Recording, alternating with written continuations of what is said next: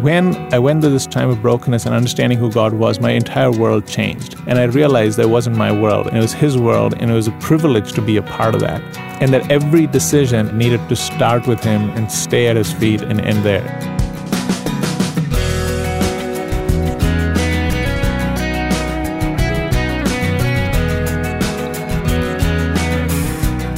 Hello and welcome to First Person. I'm Wayne Shepherd. Today we'll meet a young man from India.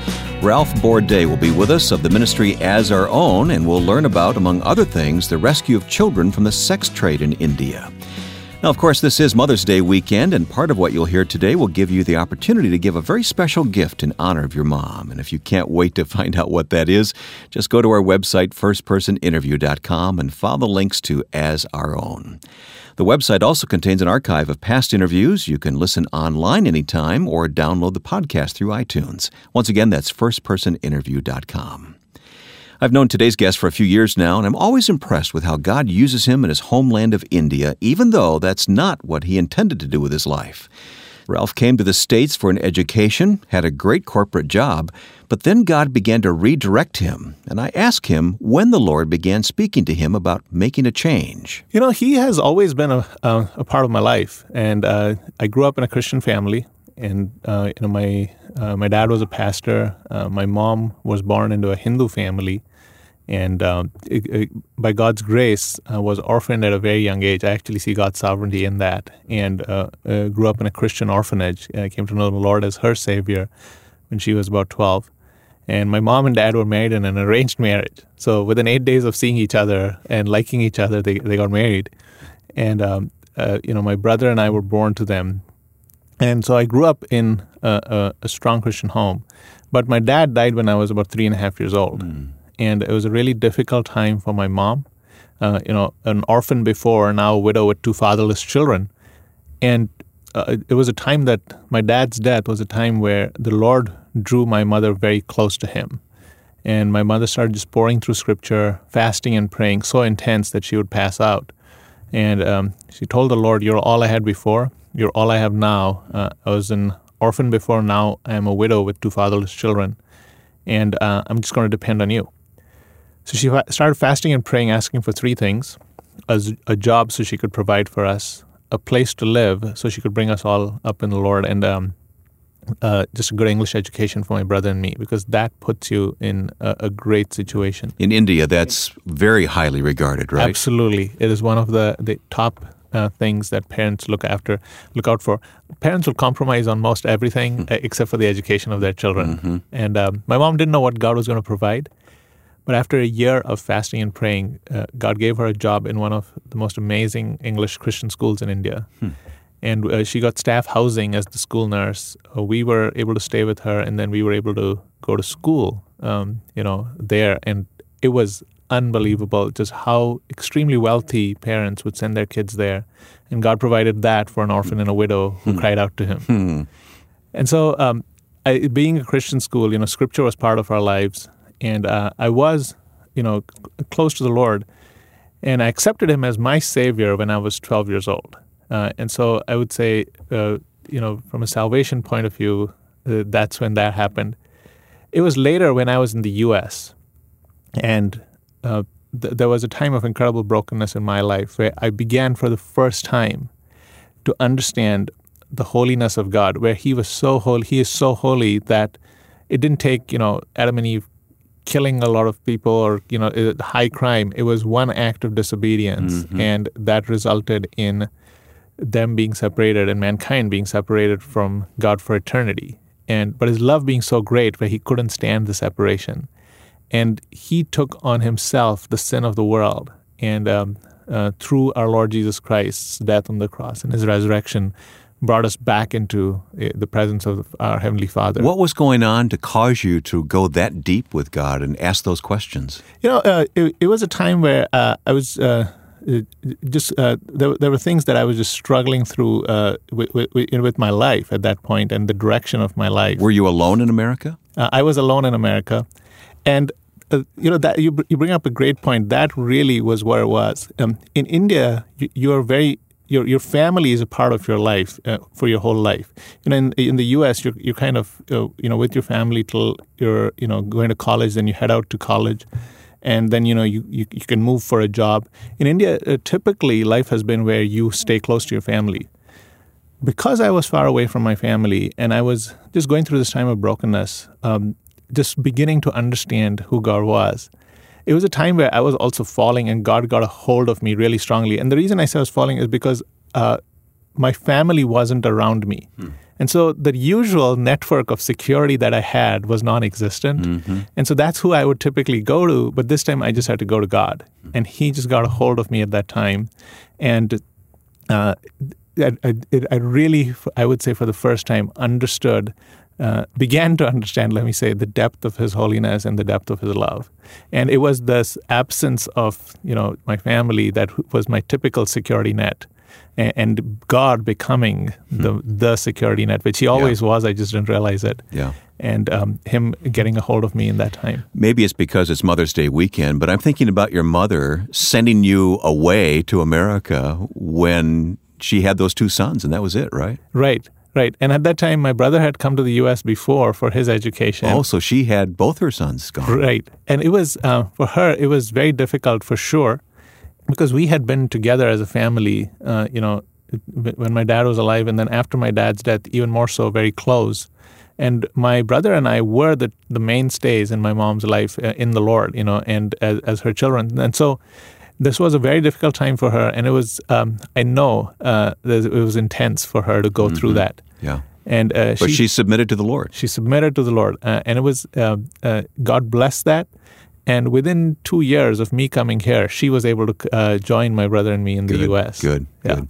So after your education in the U.S., you went into the corporate world here. I did. Uh, I right here, you know, in Chicagoland, and loved loved being there.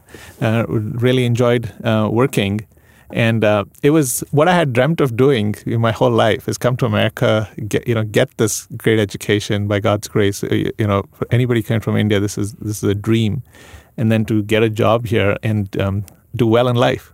So you were living the American dream. I guess, or even the Indian dream. You know, it was both. yeah, okay. because uh, the, everybody in India, like the, the top, I would say 5% of India yeah. typically are in the U.S. Yeah. And so uh, I, I, was living that, that dream. And that was wonderful, but what, it wasn't enough? What? Uh, absolutely, it was wonderful. Um, but, you know, it, again, it's when God shows up. And that is what changes everything. And uh, my uh, this this time of brokenness that I went through, just beginning to realize who God was. Uh, Wayne, what it did is it it shifted my worldview. My worldview changed from going from everything I was in charge of my life, and so every decision I made, I thought about it 1st mm-hmm. Then I would consult my friends and get their advice, mm-hmm. and then I would consult the Lord through prayer and scripture and take you know from there what suited me. Mm-hmm. And when I went through this, through this time of brokenness and understanding who God was, my entire world changed. And I realized that wasn't my world, it was totally God. And it was His world, and it was a privilege to be a part of that. And that every decision, every thought that I had needed to start with Him and stay at His feet and end there. and so that changed every decision I made. And what was the burden that God put on your heart? After my dad's death, my uncle Sammy was the father figure in my life. And he started the ministry that we have in India. Uh, it was to uh, protect young girls uh, who are in very vulnerable situations. It was also to uh, raise up young men to take the gospel into deep parts of India, rural India, into broken communities that needed transformation, and then also to start churches. And so uh, he started about, planted about 60 churches, uh, our Bible college, Hope College uh, was started by him, and then Grace Home, our first orphanage, was started by him. He died in 1999. This was going on while you were in the U.S., this getting was, trained and taking that corporate job. Right. But you didn't feel called to that ministry. No, no. And it, I, the, my only calling at that point was, you know, to support it financially and then through any counsel that was needed okay. on my part. But something changed. Uh, my uncle's death, every year that I went back, uh, the Lord really started putting a burden for this ministry in my heart. And I started praying and asking God who He was going to provide as the leader. And the uh, after my uncle's death, and God kept pointing back to me. And there were a couple of things that He used very strongly to uh, to show me how urgent the situation was.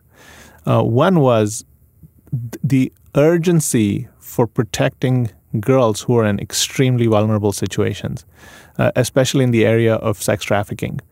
And there was one girl in our older uh, in, in Grace home, the orphanage my uncle started, who uh, uh, had grown up into this beautiful girl, and her mother was enslaved in prostitution in Western India. Her mother had been sold from Nepal into India for prostitution and uh, had been there from the time that she was about 10 years old, her mother, to where she was now, you know, in her 20s, late 20s. And her daughter had, you know, was the 16 year old daughter that uh, had grown up into this beautiful girl, and her mother was working to lure her own daughter into prostitution. And that just, I mean, it, it, it didn't just break my heart, but it just shook me to the core. And I, I said, if a mother can do this with her own daughter, then the people that are forcing her mother to do this, they have no conscience at all. The Lord really put on my heart that this girl needed to be protected. So I was in India, I talked with this girl, and I asked her what she wanted to do. And she said, I would love to go to seminary and become an evangelist for Jesus Christ, and especially take the gospel to hurting women in India. And I just knew that Satan wanted to destroy that before that ever came to any kind of fruition. So that drove my uh, starting to research this whole area. I realized that second generation slaves, which was basically a mother who's enslaved in prostitution, when her daughter is born in the brothel in the red light district, 95% of these daughters end up in prostitution themselves that age, the average age of a child being trafficked, has dropped from 18 in 1998 to where eight year old girls were freely available in 2008. Um, it's even six and seven year old girls who are being trafficked. And so, as I started researching that, I said, we have to get these girls who are born in these brothels, get them out of there so that they never enter this world. So, how could you not respond to that? And God just, he, it was just, you, you have to do this. And so, end of 2005, I left uh, the corporate world and then started um, as our own. So that's um, that was kind of the, the background of you know how the Lord called me to this work. We'll find out more about the ministry as our own as we continue our conversation with Ralph Bourdet today on First Person.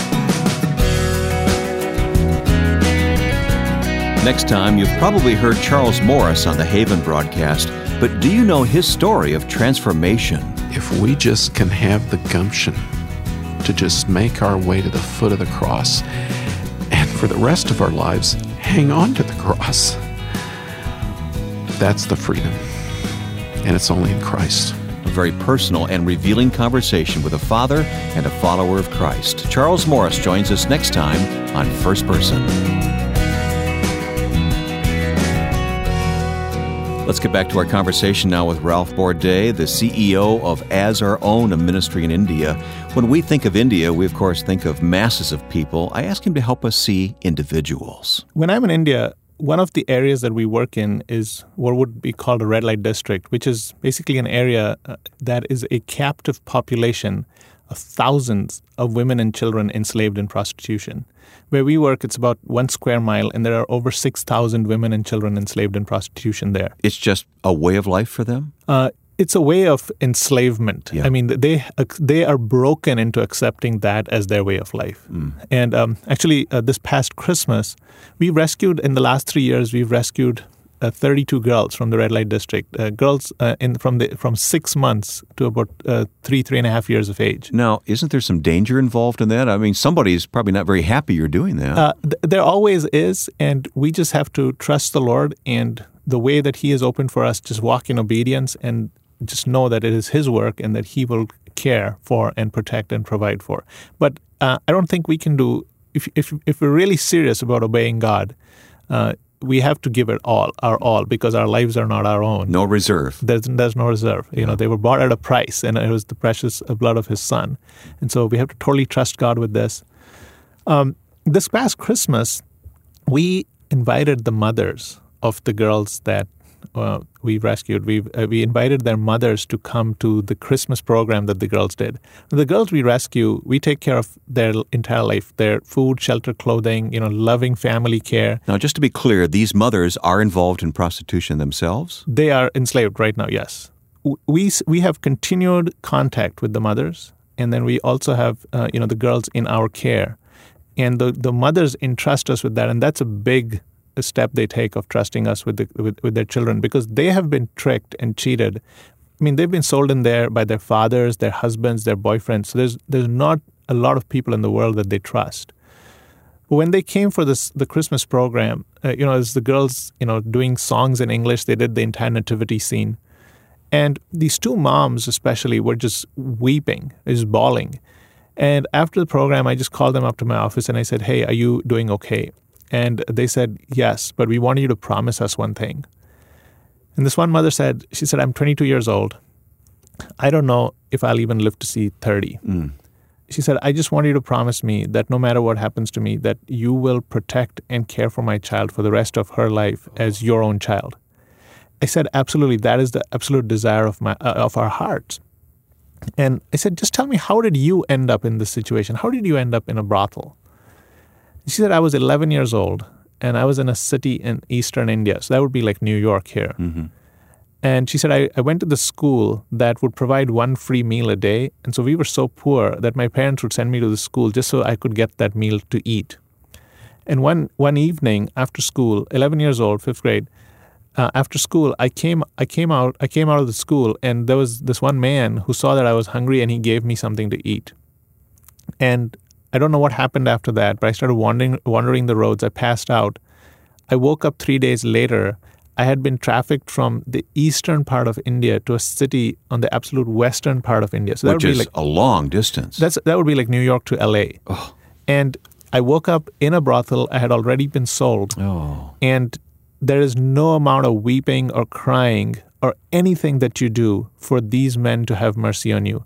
Uh, they just repeatedly beat you, lock you up, uh, and they starve you. And it's just a repeated series of rapes where at that point you just break and accept that as your fate in life.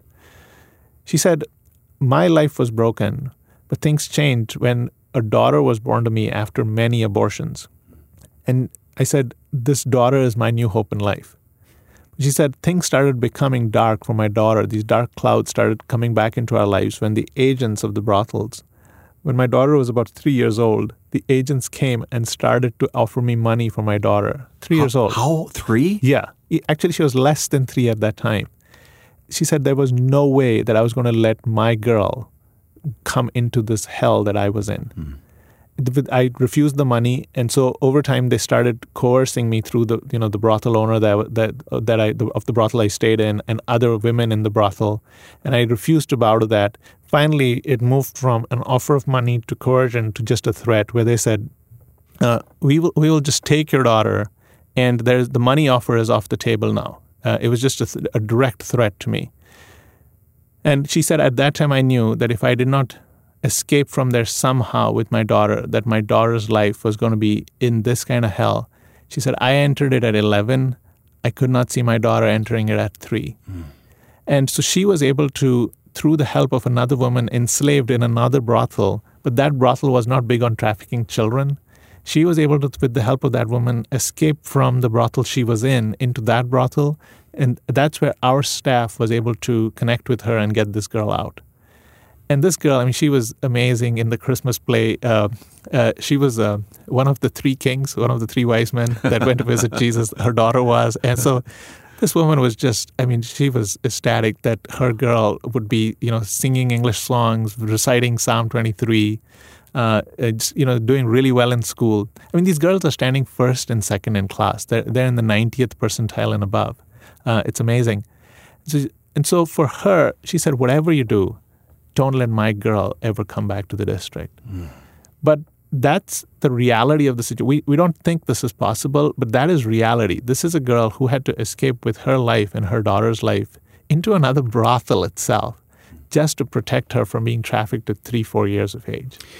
We get very sentimental about Mother's Day in this right. country, and rightfully so. Right. But this puts a whole different spin on being uh, a being mother. a mother and yes. and, the, and, showing the love of a mother, doesn't right. it? Uh, absolutely. This one girl this her daughter is the one true source of love in her life. Everything else is Hmm. absolute destruction. And she knows that she has to return that love by actually giving her daughter up into a more secure and safe and uh, environment where she would receive love. Well what can we do to help? Uh, you know, Wayne, uh, Mother's Day, as you said, rightfully so, is, is a time where we really uh, uh look for ways to just honor our own mothers. And one of the things that, uh, in this capacity, as we've looked at uh, these mothers who are enslaved themselves and are trying to bring hope to their children, and then we have a whole staff of mothers or caretakers that pour love into the lives of these children. If you go to our website, asourOwn.org, on there is a Mother's Day uh, uh, program that we have called Thanks Mom. And you can actually go on there and in honor of your mother or, or your wife or any woman in your life who has just uh, blessed you significantly, in honor of uh, the, the, this woman, you can uh, donate funds for us to be able to provide for the moms in India. What a meaningful gift. Yes. To give to mom instead of just, I mean, do the flowers too. I mean, that, right. that's important. Yes. But what a meaningful gift to give to mom to, that knows that your heart is to reach out to a mother and a daughter yes. in India who uh, stands in desperate need of help. Yes. And this help will, will help to transform three lives. One is the life of the, the woman who's enslaved in the brothel, uh, the girl who is her daughter, and then the mom who is on staff with us who's caring for her girl. Okay. And you can actually go to the Thanks Mom uh, uh initiative on our website and even download a certificate that you can then give your mother that you, uh, uh, you know, or this uh, woman that you are uh, uh, uh, donating to, the special woman that you are donating for. So you provide the card, the we certificate. Pro- we provide the certificate for them to be able to give to the special woman in their life. It's called Thanks Mom. It's called Thanks Mom. And asourOwn.org right. is the website. We'll put that at the firstpersoninterview.com website as well, but asourOwn.org. Uh, Ralph, God bless you. Thank I you. mean, as you look back now, on what God has done to uh, turn your heart back home, as they say, right. home to India. Right. Uh, you must be very grateful to God. Yes, uh, this is a complete privilege. Uh, it's really to see God at work, and I really see Him as having given me the privilege of just having like 50 yard line seats to watching Him do amazing things. And it's, it's amazing things to protect children that are very precious to Him. Um, just in, you know, real quick, you know, As Our Own comes from uh, Esther 2.7 where it says Mordecai took care of Hadassah or Esther as his own child because her father and mother had died. Mm-hmm. And that gave him the right to influence her in a, an amazing way, where later, uh, for such a time as this, she was able to be used to save the nation of Israel. And we would love for these girls to grow up and be just a redeeming light in India to bring uh, the light and love of Jesus Christ there. What an inspiring work there in India. Well, it happens sometimes. We run out of radio time before we run out of conversation. So we continue to talk here in the studio with Ralph, and we've placed that additional segment to the interview on our website. In it, Ralph explains how the ministry includes the training and encouragement of pastors and churches.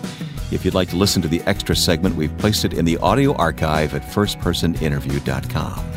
Now, before we close, I'd like to remind you of that opportunity that Ralph presented today to honor mothers this weekend. If you'd like to give a gift to rescue a child and honor your mom or grandmother in the process, just go to firstpersoninterview.com and follow the links to As Our Own. This ministry is so effective in meeting needs in India. My own mother is no longer living, but I've given a gift in her memory. Start with the link you'll find at firstpersoninterview.com. Next week, our guest will be Charles Morris of the Haven broadcast. And now, with thanks to my friend and producer Joe Carlson, I'm Wayne Shepherd. Looking forward to being with you again next week here on First Person.